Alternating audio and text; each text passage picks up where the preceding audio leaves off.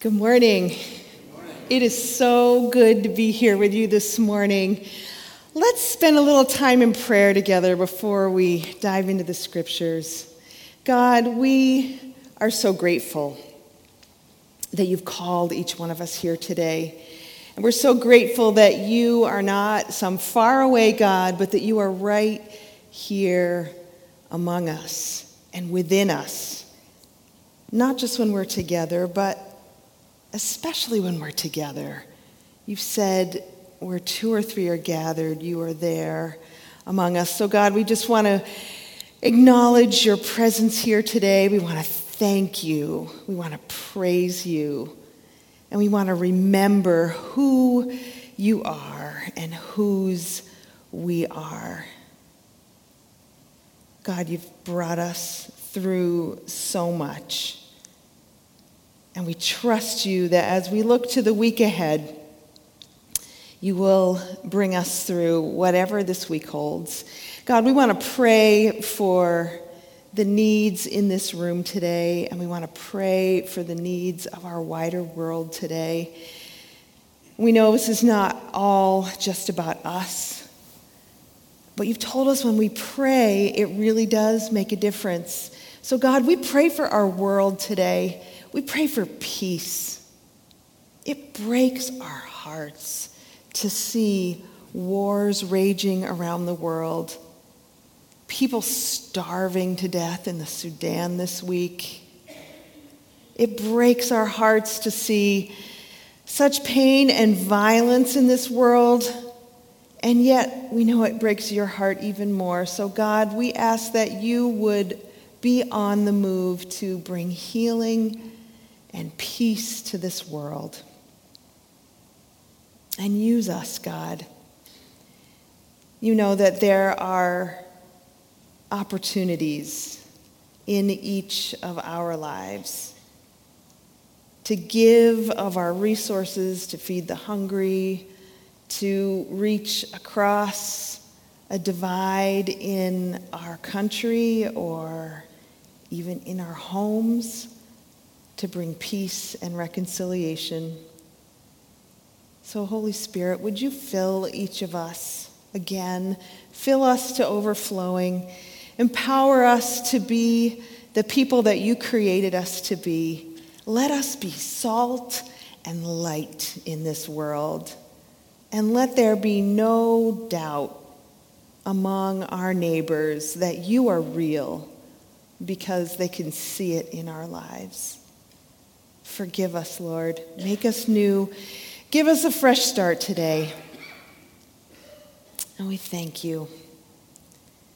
Thank you for all that we can entrust to you. We pray all this in the powerful name of Jesus.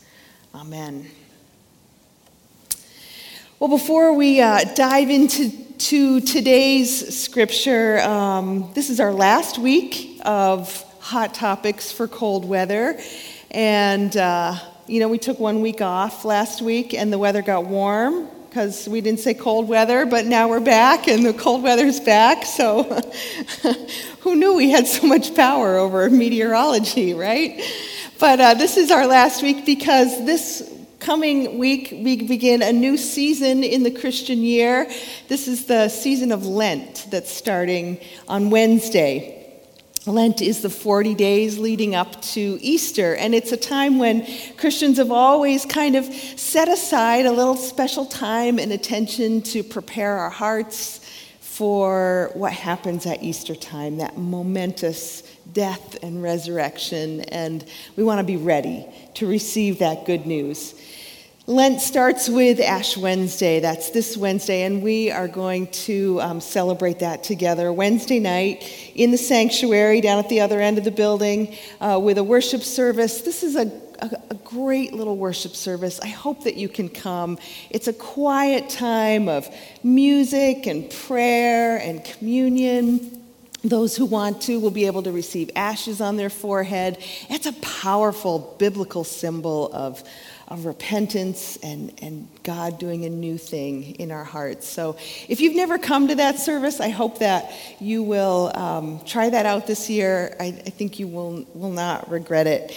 And then next Sunday, we're starting a new series that's looking at that last week in Jesus' life. We're going to stretch that last week of Jesus' life out throughout the whole 7 weeks of the Lenten season, right up to Easter. And each week here, we will walk through another day of Jesus' life in that last week, following the Gospel of Mark. So much happened in that last week. There was excitement and betrayal and faith and some of Jesus' most important teaching. And then, of course, his suffering and death, and then finally we get to meet him at the empty tomb, at the resurrection. So my hope is that as you walk through this last week with Jesus, and as you experience with him the flattery and the opposition, the faith and the betrayal, all of that goes into that last week, that his life will come alive in you, his wisdom, his strength, will grow deeper in you, and that as we emerge on the other end of this Lenten season, we'll know him better and love him more and be more like him. So that starts next week. Looking forward to that. So as I said, today is our last day of Hot Topics for Cold Weather, and you saw on the intro video that it's all posted on our website. I know there's been a lot of material to get through this series, and so you may want to go back or refer a friend. You can find all that on our website. So let's look at our scripture for today. Genesis chapter 1. We're going to hop around in Genesis just a little bit. Genesis 1, verses 26 through 28. And then over to Genesis 2, verse 7, and finally Genesis 2, 18 through 24. Listen to God's word for us today. Genesis 1. Then God said, "Let us make mankind in our image, in our likeness, so that they may rule over the fish of the sea, and over the birds in the sky, and over the livestock and all the wild animals, and over the creatures that move along the ground." So God created mankind in his own image. In the image of God, he created them. Male and female, he created them. God blessed them and said to them, "Be fruitful and increase in number. Fill the earth and subdue it. Rule over the fish of the sea and the birds of the air, and over every living creature that moves on the ground." And over to 2:7. Then the Lord God formed a man from the dust of the ground and breathed into his nostrils the breath of life, and man became a living being. Then the Lord God said, "It is not good for the man to be alone. I will make a helper suitable for him." Now the Lord God had formed out of the ground all the wild animals and all the birds in the sky. He brought them to the man to see what he would name them. And whatever the man called each living creature, that was his name. So the man gave names to all the livestock and the birds of the sky and all the wild animals. But for Adam, no suitable helper was found. So the Lord God caused the man to fall into a deep sleep. And while he was sleeping, he took one of the man's ribs and then closed up the place with flesh. Then the Lord God made a woman from the rib he had taken out of the man, and he brought her to the man. The man said, "This is now bone of my bones and flesh of my flesh, and she shall be called woman, for she was taken out of man." That is why a man leaves his father and mother and is united to his wife, and they become one flesh. And then over to the New Testament, Galatians chapter 3, Galatians 3, verses 26 through 28. Galatians 3, starting with verse 26. So in Christ, you are all children of God through faith. For all of you were baptized into Christ, and you have clothed yourselves with Christ. There is neither Jew nor Gentile, neither slave nor free, nor is there male and female, for you are all one in Christ Jesus. Friends, this is the good news of Jesus Christ for us today. Thank you, Lord. Thank you, God, that you speak to us even today. I pray that you would open our ears, open our hearts. May we hear your voice. In Jesus' name, amen. So today's topic is, what does the Bible say about women? Really, it's a lot broader than that, because you can't really talk about women without talking about men in the Bible. So I played around with a whole bunch of different titles: men, women, church, family, Bible. Finally just came down to, what does the Bible say about women? But really it involves all of us. Let me start by saying that good-hearted Christians disagree about this topic, really about all these topics that we've been talking about. That's why they're hot topics, aren't they? Good-hearted Christians disagree. It's easy to say about people who disagree about how to interpret the scriptures in these areas that the ones who disagree with us have just given into sort of worldly thinking, or that they don't care about the scripture. I think that's too simplistic. I think it's important at the beginning of this discussion to remember that there are a lot of people who love God and who respect the Bible, who come to different conclusions here. And we probably have a wide variety of opinions in this room. What I want to say is, we don't excommunicate each other, okay? We can still be brothers and sisters in Christ and respect each other and love each other and continue to learn together and grow together and let God lead us and teach us. So obviously you know where Pastor Bill and I stand sort of on this area, on these topics. I thought about trying to sort of lay out all the different opinions in a neutral kind of way, but obviously you know, since I'm up here in front of you teaching and preaching, that that kind of gives away my opinion on how to interpret these scriptures. So obviously you know where Pastor Bill and I stand and where our church, as a larger church, the United Methodist Church, stands, but you may not know why. And so I think this is a great opportunity for me to share my heart and my learning and my understanding of what the Bible says about this.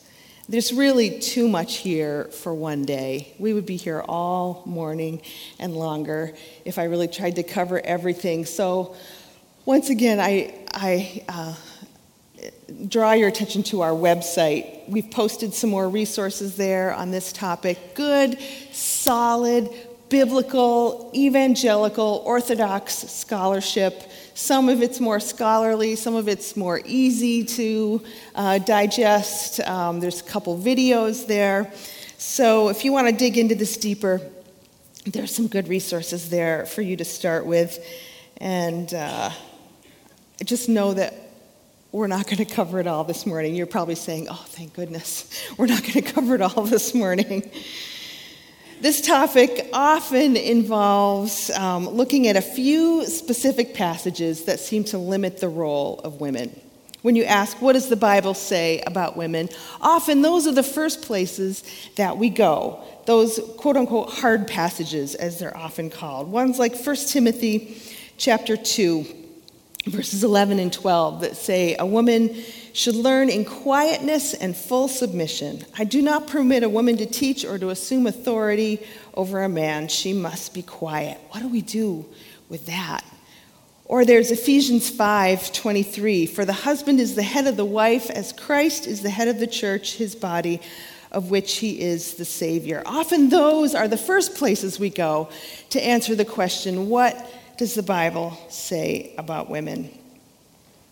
Those verses are really important, and they need to have careful study, but I would propose that that is not the place to start in answering this question, that the only way to understand what those verses mean is to look at the broader teaching of Scripture, to understand what the Bible teaches in the broader message of Scripture, and then to see how those passages fit into the whole truth of Scripture.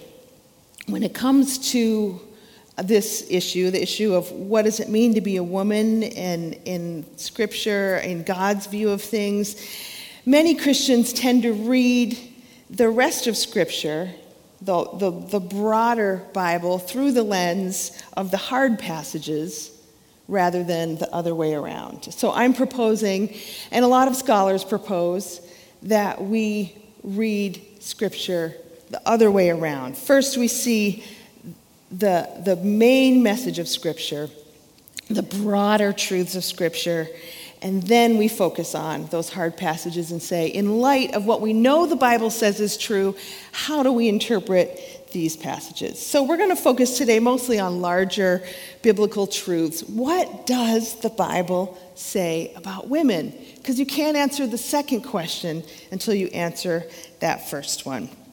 What does the Bible teach about women, and really about women and men? This is sort of like a 3-act drama. So that's kind of how we're going to look at it today. A drama in 3 acts. The first act is creation, the second act is redemption, and the third act is Christian community. So the first one is creation. All of Scripture tells us who God is and who we human beings are and the relationship between God and human beings. Those are the three fundamental questions that Scripture answers. And Genesis especially answers those questions. Who God is and who we are, and what's the relationship between humans and God. So Genesis, right there in chapter 1, tells us that creation was intentional. God did this all on purpose, and that it was good. And we see this order of creation, and then there's a change when God makes human beings, that we're not like the trees and the plants and the animals, that God does things differently when he makes people. He stops, and he says what he's going to do, and then he creates human beings and says, "It's very good." Genesis 1:26 says, "Let us make mankind in our image, in our likeness." And goes on to say, God created mankind in his own image. In the image of God, he created them. Male and female, he created them.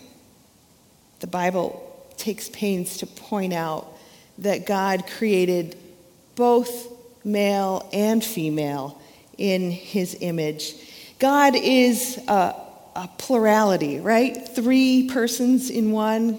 God in 3 persons, Father, Son, and Holy Spirit. So that plurality of God's person is reflected in the fact that God didn't just make one kind of human being. He made a plurality. He made male and female. And Genesis 1 points out that femaleness reflects the image of God just as much as maleness. You all remember Scooby-Doo, right? But do you remember Scrappy-Doo? No? Oh, Steve does. Yeah. Well, Scooby-Doo, he was this popular cartoon character, and for whatever reason, maybe his ratings were going down, we don't know why, after many seasons, the creators of Scooby-Doo decided to add another fun character. His nephew, was it his nephew, Steve? Some other little dog named Scrappy-Doo who would go around with Scooby-Doo and help the comic relief happen. Scrappy-Doo never really made it. He was just kind of a derivative, not the real thing. Sometimes you hear people talk about creation of human beings in a way that gives you the feeling that men are like the real deal, Scooby-Doo, and women are sort of like the derivative, the extra that got added in later to kind of help things out, but not as good, not as important. Genesis 1 doesn't give us that description at all. It says that both male and female equally reflect God's image. And Genesis 1 also tells us about the authority that were given to both women and men at creation. God says, let us make mankind in our image, in our likeness, so that they may rule over the fish of the sea and the birds of the sky, over the livestock and the wild animals, and over all creatures that move along the ground. God gave them a job to do. He said, be fruitful and increase in number, fill the earth and subdue it. Rule over the fish of the sea and the birds of the sky and every living creature that moves on the ground. God gave the first humans a job to do. And notice he gave it to both of them, the male and the female. In our house, we have this great little envelope that is stuck to our refrigerator with a magnet. And I decorated it with these fun stickers and smiley faces. It's called Choose a Chore. My kids love it. Choose a chore. And on days when there's no school or they're on vacation, they each get to choose a chore from the little envelope. And they each have to do it. Now, it wouldn't be any fair or it wouldn't be right if I said only the boys have to choose a chore. Right, Will? He would say, hey, what about myself? Or vice versa. God gives Adam and Eve both this job to do because they both bear God's image. It wouldn't make sense to give just one or the other. They're both given the task of exercising some of God's authority over creation because they both reflect God's image. Notice that the Bible doesn't give any hint of division of responsibilities or a distinction of rank in their ruling over creation. And also notice that nowhere in this creation account is man told to rule over woman. They're both told together to rule over creation. But you might say, okay, that's Genesis chapter 1, but what about Genesis chapter 2? Doesn't that establish man as the ruler and woman as the helper? Well, let's look at what it really says. Chapter 2 tells the creation story in a little more detail. It's like we get this story in chapter 1, and then chapter 2 circles back around and gives it to us from another perspective. We see in chapter 2 that God makes Adam. And he says, Adam is alone, and God says it's not good for him to be alone. So in Genesis 2:18, God says, I will make a helper suitable for him. Now, what does that word helper mean? A lot of people have naturally assumed that it means that the man was put in charge and the woman was given a secondary role. You know what that's like. Remember those old shake and bake commercials? And I helped the little girl, she's helping. She's obviously not the one in charge, but she's helping because she can shake the bag, right? It kind of gives you that impression that the woman is the helper. It's a perfectly reasonable way to understand that word helper, in English at least. But we always need to test our interpretations. I learned way back in college in my Bible classes, use Scripture to interpret Scripture. We don't want to bring our English language assumptions to the Bible and say, that's what it means. We want to let the Bible teach us what it means. So what does the Bible mean by that word helper? Well, the word helper in Hebrew is azer. That word is used 26 times in the Old Testament. And that's always a great way to figure out what the Bible means by a word. You look at all the different ways that the Bible uses that same word. Well, of those 26 times that the word azer is used in the Old Testament, 16 times it's used as a reference for God as our helper or God as our help. I will lift my eyes to the hills. From where does my help come? My help comes from the Lord, the maker of heaven and earth. Psalm 121. That's the same word. According to Rabbi David Friedman, the word azer is a combination of two root words. The first one meaning to rescue or to save, and the second one meaning strength. So azer describes aspects of God's character. He is our strength, our rescuer, our protector, our help. And isn't it interesting that azer was the Holy Spirit's choice of a word to describe the first woman? Eve was someone who would provide valuable and vital strength for Adam. There's nothing in that word to indicate that a helper is subordinate. It's not setting all men up as the boss and all women up as the assistants. And even Adam's reaction when he first sees this person that God has made out of material from Adam's side affirms the reality of their equality. When Adam looks at his new partner, he exclaims, "This is now bone of my bone and flesh of my flesh." He's seen all these different animals that God has created, but none are a suitable partner for him. But then when he sees Eve, he says, "Oh, yeah, she is like me. She's made out of the same stuff I am. She is a suitable partner or helper for me." This is a profound expression of similarity and equality. You don't see any hierarchy here. But to further emphasize the point, after he says that, she's bone of my bone and flesh of my flesh, then the next verse, 24, goes on to say that this is why when a husband and wife are joined in marriage, the two become one flesh. That's a point that Jesus also highlighted, the oneness of those two. So God's ideal at creation was that man and woman would be completely equal and rule over nature together in harmony with each other.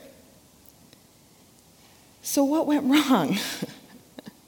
That's not the reality that our world lives with, is it? What went wrong? If that was God's plan, where did this hierarchy between men and women come from if it wasn't part of the created order?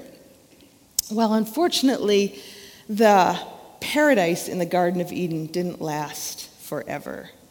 You probably know the story, or if you don't, you can read it in the following chapters of Genesis 3 and 4, that the tempter came on the scene and tempted Eve to eat that fruit that God had told them not to eat. She ate it, and she gave some to Adam, and paradise was broken. Sin came into the world, and there were consequences to that sin. Evil will cause suffering to humans. God gathers Adam and Eve together and says, "There will be suffering because of your sin. You will have pain, Eve, in childbearing. Adam, you will have pain in trying to scratch out food from the earth. The relationship between you and the earth is broken, between you and creation, and between the two of you is broken." In this relationship between husband and wife, God says to Eve, "Your desire will be for your husband, and he will rule over you." That's the curse of sin that we all live with. That's the fall. Scholar Gilbert Bilzikian says, as a result of Satan's work, man was now master over woman, just as the ground was now master over man. This sin pitted Eve and Adam in competition against each other for power. And both of these things are a result of sin, not part of God's design. But thankfully, God did not leave us there. He didn't just let this all set in motion and then let it go. He had a plan, even then, to undo the power of sin and death. And that's Act 2 of our drama. That is the redemption that Jesus Christ brings.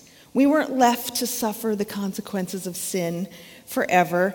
That's the good news. That's the gospel. That's what we testified to earlier this morning, that Jesus is a chain breaker. He sets us free from the curse of sin and death, right? That is the good news.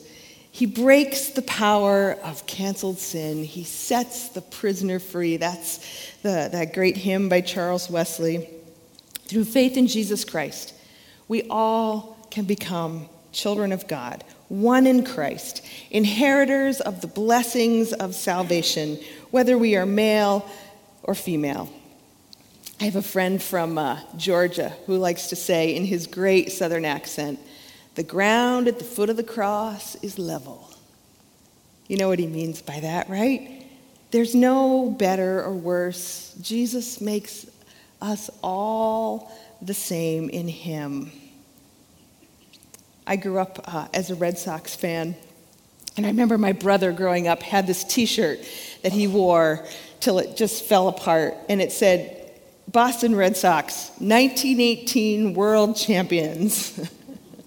Because that was the last time in all my growing up years that they had won the World Series, 1918.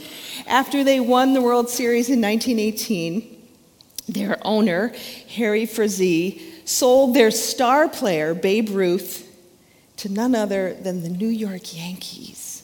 I know, it's terrible. And it was to fund a Broadway show, I think.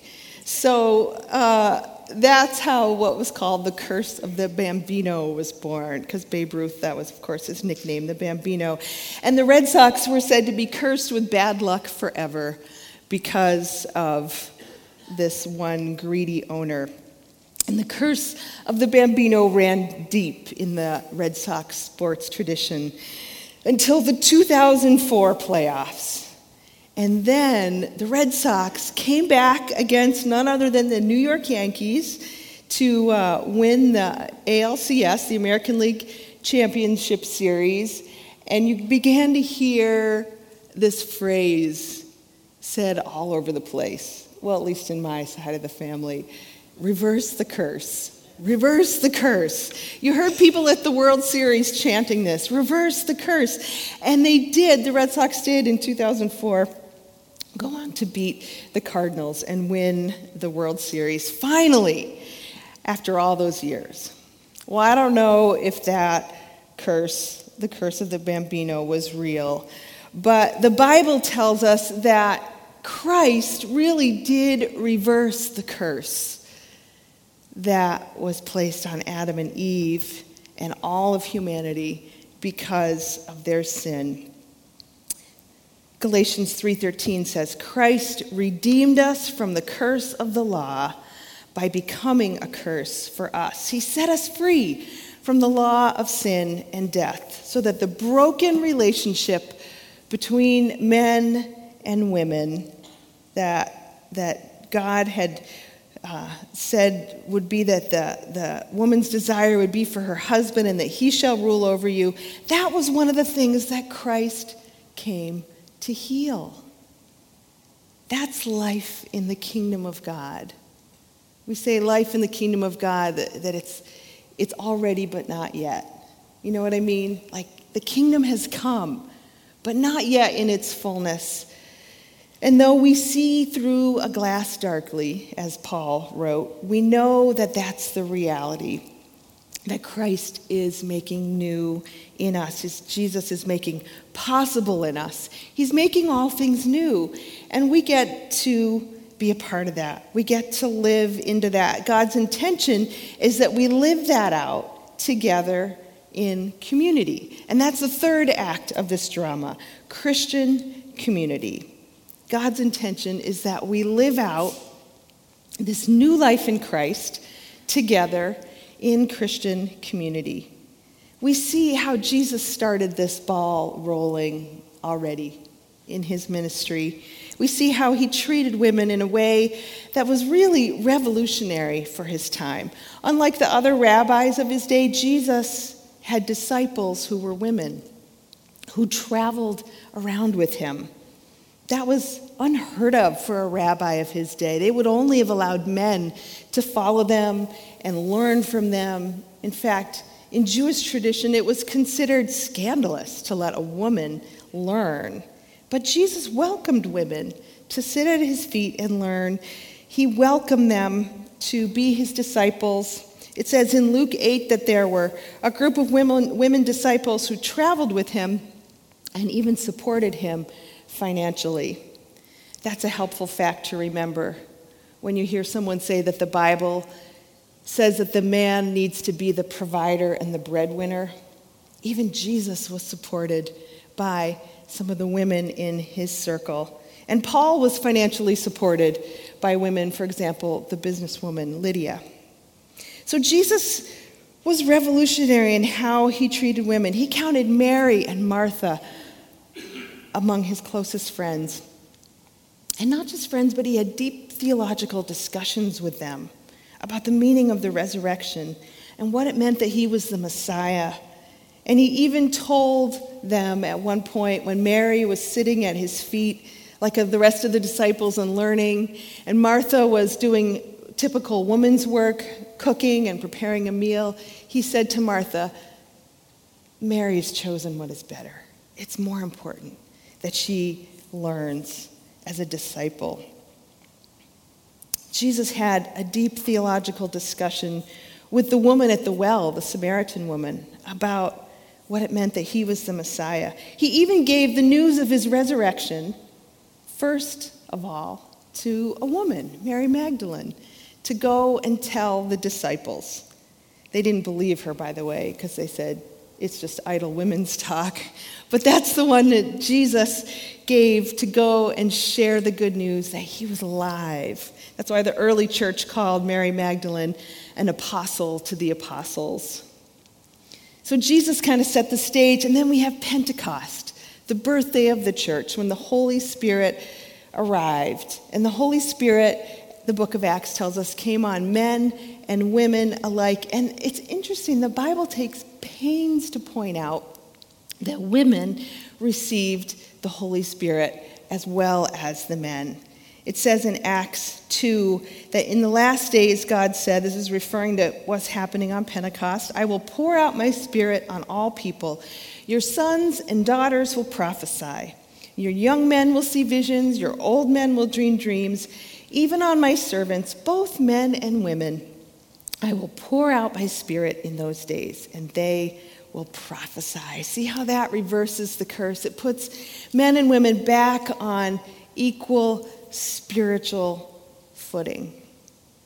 You know, there's lists in several places in the New Testament of spiritual gifts that God gives. Never once in all those lists does it say that some of these gifts are for men and some are for women. In fact, it just says God gives them to whomever God wants. God, one verse that has really meant a lot to me in my spiritual journey has been 2 Peter 1:3. "His divine power has given us everything we need for life and godliness." His divine power has given me everything I need for life and godliness. Jesus is enough. And his power in my life, in your life, in anyone's life is enough. That is good news. I think that's partly what those words we sang earlier mean, that he is a chain breaker. He sets us free to believe that he is enough, all that we need. So when we try to insert more layers between us and God that we need in order to relate to God, it always gets us in trouble. And we human beings do this in a lot of different ways. Sometimes it's that we need the work of a pastor or a priest between us and Jesus. Or we need certain rituals or certain words or prayers or even objects. Sometimes the church has gotten off track here by saying that women need a man to be between us and Jesus. But that's not what Scripture teaches. The ground at the foot of the cross is level. He's given us all we need for life and godliness. Aaron Ortega puts it this way: God does not place one adult family member over another, giving men's viewpoints and convictions precedent over women's.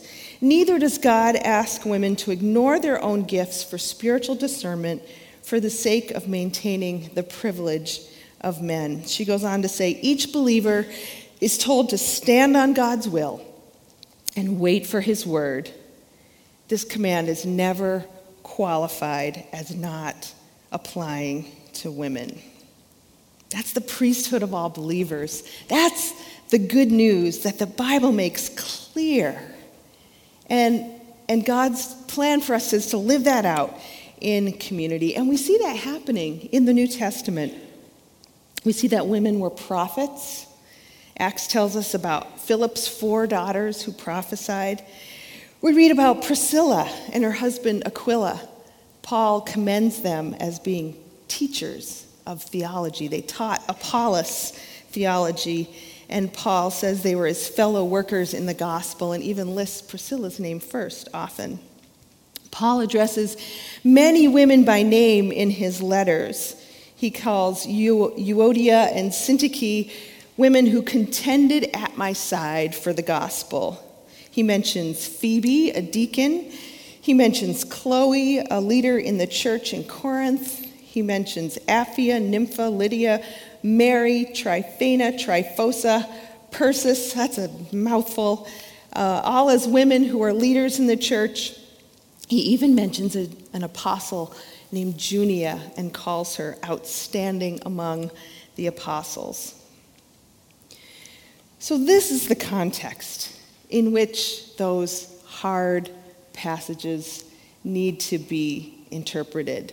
When we're clear on the Bible's larger message, then we can get clear on these individual verses.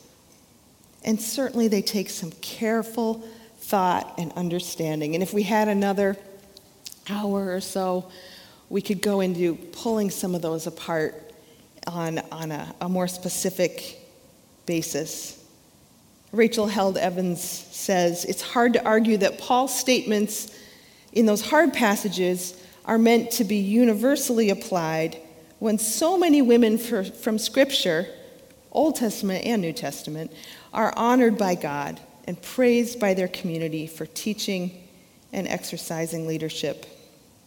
I think one of the core verses that this all comes down to is Galatians 3:26 through 28. I read that earlier. So in Christ Jesus, you are all children of God through faith. For all of you who were baptized into Christ have clothed yourselves with Christ. There is neither Jew nor Gentile, slave nor free, nor is there male or female, for you are all one in Jesus Christ. That is good news. For Paul himself, who was a devout Jew, this message must have been revolutionary. In his Jewish morning prayers, which he likely prayed daily, Paul would have grown up thanking God that God had not made him a Gentile, a slave, or a woman. And yet, the power of Jesus led him to the truth that in Christ there is neither Jew nor Gentile, slave nor free, male nor female. As a Christian, Paul says, the very opposite, because he believes with all his heart that Jesus Christ has removed the dividing walls, that he is the chain breaker. Paul teaches us, and the Bible really as a whole teaches us, that if we're asking who in the Christian community gets to be in charge, really we're asking the wrong question. Jesus' disciples came to him and asked him that question. Hey, Jesus, which one of us will get to be in charge when you receive your glory? And Jesus answered this way. He said that, you know, the rulers in this world lord it over people, and the officials flaunt their authority over those under them. But among you, it will be different. Whoever wants to be a leader among you must be your servant. And whoever wants to be first among you must become your slave. For even the Son of Man, Jesus himself, came not to be served, but to serve others and to give his life as a ransom for many.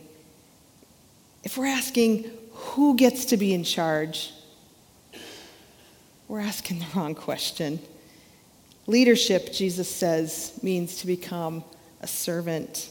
Power comes when I tie a towel around my waist and wash my neighbor's feet. It comes when I give my enemy my coat. It comes when I love my neighbor as myself. Power comes when I let Christ be glorified in my weakness, when I treat others better than myself. That is the kingdom of God. That is God's merciful design for us. Let's pray.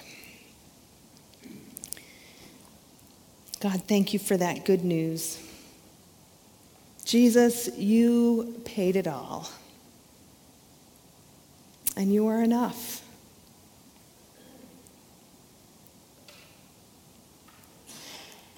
Lord, there may be some here today who need to be set free. Set free from the power of sin and death. Set free from the power of others' unrealistic expectations of them. Set free from all different kinds of pain. Holy Spirit, would you come again, afresh, and do your work in our lives. Make us into that community of Christ that you envision for us. As that prayer that you taught us says, may your kingdom come. May your will be done here among us, so that we look like what it looks like in heaven. In Jesus' name we pray. Amen.